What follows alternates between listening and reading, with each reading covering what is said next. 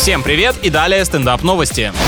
Китае мужчина решил устроить барбекю с помощью суперкара и чуть было не сжег его. А это называется жить непосредством. Дорогущую машину купил, а денег на гриль не хватило. Вот вам и результат. На самом деле мужчина решил похвастаться мощностью своего автомобиля и принялся жарить шашлык на пламени из выхлопной трубы. Я слышал, что с похмелья хочется чего-нибудь гадкого, но после какой же гулянки требуется настолько вредная еда? В итоге форсируемый высокими оборотами двигатель очень быстро перегрелся и чуть не вспыхнул. Крутая идея, кстати, для дорогих ресторанов. Блюдо, приготовленные на огне из премиальных тачек.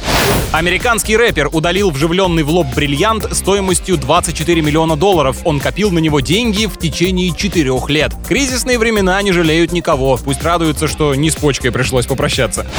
На этом пока все. С вами был Андрей Фролов. Еще больше новостей на нашем официальном сайте energyfm.ru.